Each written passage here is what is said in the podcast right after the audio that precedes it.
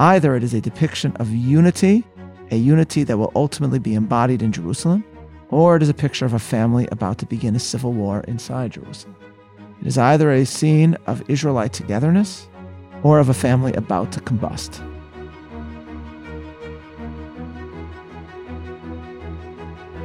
Welcome to Bible 365, episode 95. What image hangs in the Hermitage? I'm Meir Soloveichik. In the Hermitage in St. Petersburg hangs a painting by Rembrandt that has been there since it was bought on behalf of Peter the Great. It shows what has been taken to be a biblical scene one man embracing another. But what story is it? Two interpretations have been offered. One relates to a story we recently studied, and one to the chapters we approach today. The two interpretations see the painting in very different ways, but taken together in tandem, they embody something symbolic about David's life and the meaning of his city, Jerusalem. On the Hermitage website, it is taken for granted that the image which we have sent to you today is a depiction of a tale that we have already studied together that of David and Jonathan. Jonathan secretly signals Saul's murderous intent to David by engaging in seemingly clumsy archery in the field, overshooting his target, a prearranged sign that Saul seeks to kill David. David and Jonathan then rejoin each other in the field and say goodbye. Many assume that this is the story that Rembrandt has given us here, and the indication is the arrows that lie on the ground on the right of the canvas, the source of the signal that Jonathan sent to his friend. Thus, the Hermitage website reports, quote, The subject of the painting, David parting with Jonathan, was inspired by the Bible verse, They kissed one another and wept with one another, but David more. This is the parting of two bosom friends, Jonathan, the son of the king, and the young hero David, the victor over Goliath, whom King Saul is plotting to kill out of jealousy for his fame. At the risk of his own life, Jonathan warns his friend of the danger. They are parting forever and seem to sense that. Their figures merge in an embrace. Pink, silvery green, golden, and smoky gray colors form an enchantingly beautiful range that conveys the movement of human feelings. The frozen high relief brushstrokes are like a scattering of precious stones. Tenderness and sorrow, light and darkness fill this painting. The artist invested much that was personal and deeply felt in this work. It is no coincidence that he gave his own features to Jonathan, who presses the youthful David to his breast. This work was acquired in Amsterdam in 1716 for Peter the Great and became the first work by the Dutch master to reach Russia. This is the story that the Hermitage believes is shown in this painting. And what Jonathan does for David is, as we have argued, an astonishing act of generosity. Jonathan knows that David and not he will take the throne, that this is the man that technically stands between him and the kingship. But Jonathan saves David nevertheless, and then Jonathan dies in battle, setting the stage for the rise of the Davidic dynasty and the eternal affiliation of the tribe of Judah rather than Benjamin with the monarchy. And this great act of Jonathan, a son of Benjamin, on behalf of David, a son of Judah, is, as it were, a repaying of an act of love and loyalty which the original Judah performed against his own interest on behalf of his brother, the original Benjamin. Because as we have also discussed, the sons of Jacob came together following the rupture with Joseph, when Judah, standing before the vizier of Egypt that was Joseph in disguise, pledged his own life on behalf of Benjamin, and Joseph broke down and forgave his family. And if, as we have argued, Jerusalem represents Jewish unity because the city lies on the border of two tribes, joining the territories of Judah and Benjamin, in eternal remembrance of Judah's heroic sacrifice for Benjamin in Egypt, then the embrace between David and Jonathan, a son of Judah and a son of Benjamin, also embodies the Jewish unity that David will ultimately reify when he moves his capital to Jerusalem. But there are those who interpret this Hermitage painting entirely differently which would mean that the identification by the Hermitage of this Rembrandt painting as depicting David and Jonathan is actually incorrect. According to the Hermitage website, the man with the turban is Jonathan. The man whose face is obscured is David. But why do we assume that this person is David? In the Bible, David is described as Admoni, which can perhaps be translated as a redhead. And this man's hair in the picture is not red. Moreover, the only distinguishable feature that we see from this person who is weeping is his very long hair, a feature nowhere ascribed to David. But long hair is mentioned in the context of another member of the Davidic family, which leads us to the very strong possibility that Rembrandt is giving us here a very different tale, one which, like Judah, Joseph, and Benjamin, is about fathers and sons, but a much more tragic one. The painting, perhaps, pertains to Absalom Avshalom, son of David. And this brings us to our own chapters. Absalom of Avshalom has a beautiful sister named Tamar. The background of their mother is not fully explicated in the text, and as Rabbi Amnon Bazak points out, it's not fully clear whether Tamar was truly also a child of David or whether she was raised by him. Avshalom, however, is obviously the son of David, the king's second oldest. Amnon, the oldest and heir apparent of the king, the half brother of Avshalom, desires Tamar and, in an act of great evil, forces himself upon Tamar and violates her. Avshalom seethes and plans revenge. Chapter 13, verse 22. And Avshalom spoke unto his brother Amnon neither good nor bad, for Avshalom hated Amnon, because he had forced himself upon his sister Tamar.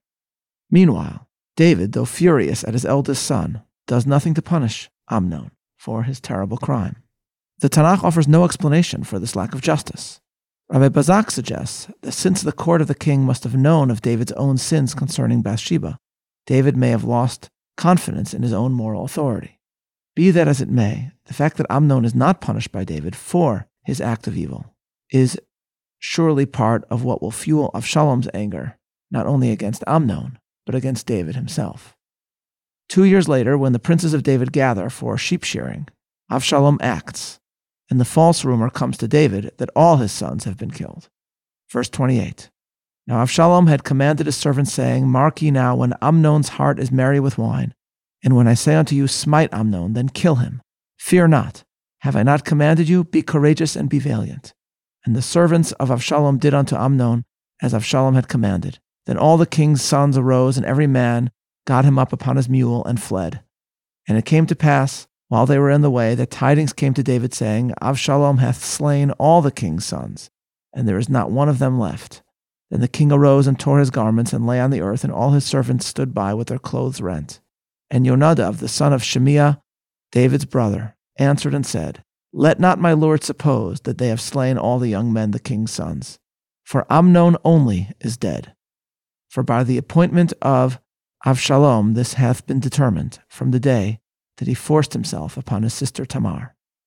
Now therefore let not my lord the king take the thing to his heart, to think that all the king's sons are dead, for Amnon only is dead, but Avshalom fled.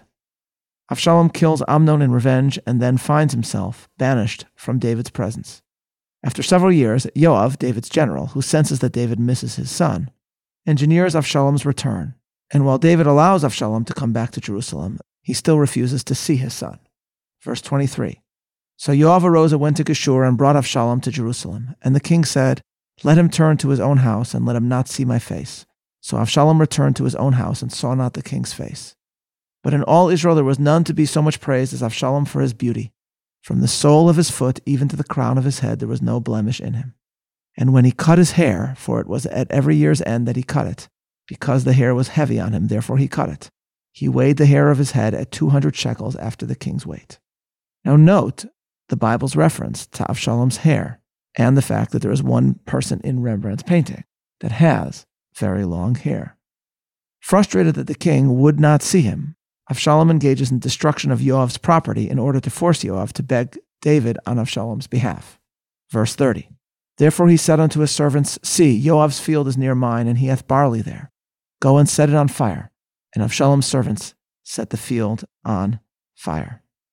Then Yoav arose and came to Avshalom unto his house, and said unto him, Wherefore have thy servants set my field on fire? And Avshalom answered Yoav, Behold, I sent unto thee, saying, Come hither, that I may send thee to the king, to say, Why have I come from Geshur? It had been good for me to have been there still. Now therefore let me see the king's face, and if there be any iniquity in me, let him kill me. So Yoav came to the king and told him. And when he had called for Avshalom, he came to the king, and bowed himself on his face to the ground before the king, and the king kissed Avshalom. Avshalom thus returns and presents himself to his father David, and we are informed David embraces his son. According to some art historians, it is actually this story that Rembrandt is giving us in the painting in the Hermitage. The man with the turban, according to this approach, is not Jonathan, it is David, and he is embracing the other man, the one who has long hair, David's son Avshalom. This is the approach taken by the art historian E.H. Gombrich in his book The Story of Art. What, Gombrich writes, quote, could be more moving than the gesture of the young prince in his poured array burying his face on his father's breast, or King David in his quiet and sorrowful acceptance of his son's submission? Though we do not see Avshalom's face, we feel what he must feel. End quote. This is what Gombrich writes. But in truth, Avshalom is not actually submitting to his father because we know that he is planning to overthrow his father, lead a revolt against him, bringing about a bloody civil war.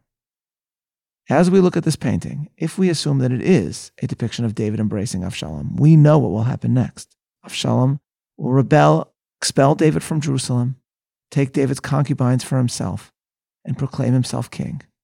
Indeed, if this scene is not David and Jonathan, but David and Avshalom, then Rembrandt, seeking to emphasize both Avshalom's hair and the arrows that we see on the ground, in order to hint to Avshalom's ultimate undoing, because, as we will see tomorrow, while riding in battle against David's forces, Avshalom will be caught by his hair in a tree, and as he hangs there, Yoav will kill Avshalom by sticking arrow like darts into Avshalom's heart. What this means is that which scene in the Bible this painting gives us determines what the theme of the painting actually is. Either it is David and Jonathan or David and Avshalom.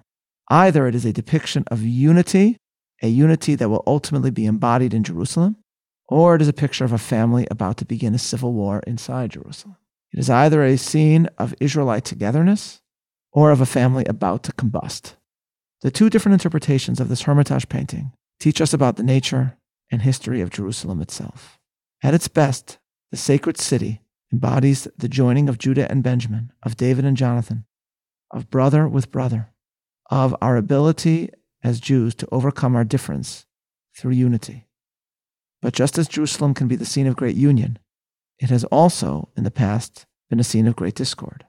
As we recently discussed, it was the civil war that tore Jewish Jerusalem apart, which allowed the city to fall into the hands of the Romans in 70 CE. And thus, when we consider why the most beloved photograph in Jewish history is not Ben Gurion announcing Israeli independence or images of other acts of statesmanship, but rather David Rubinger's photo of three paratroopers standing at the Wailing Wall. The explanation may in part be the fact that the photo seems to reflect the metaphysical bond between Jews.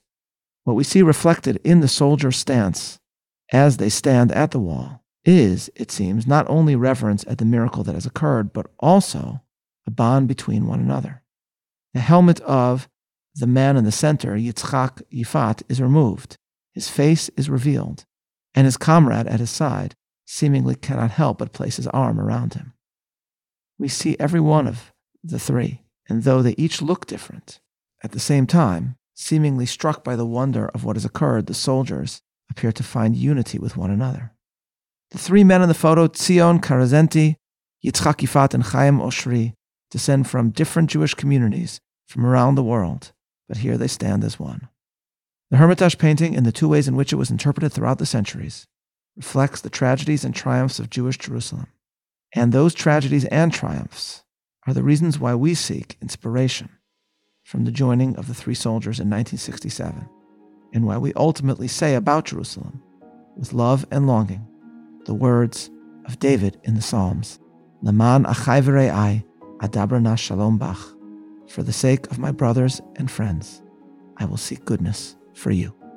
This is Meir Soloveichik, looking forward to learning together tomorrow. Signing off.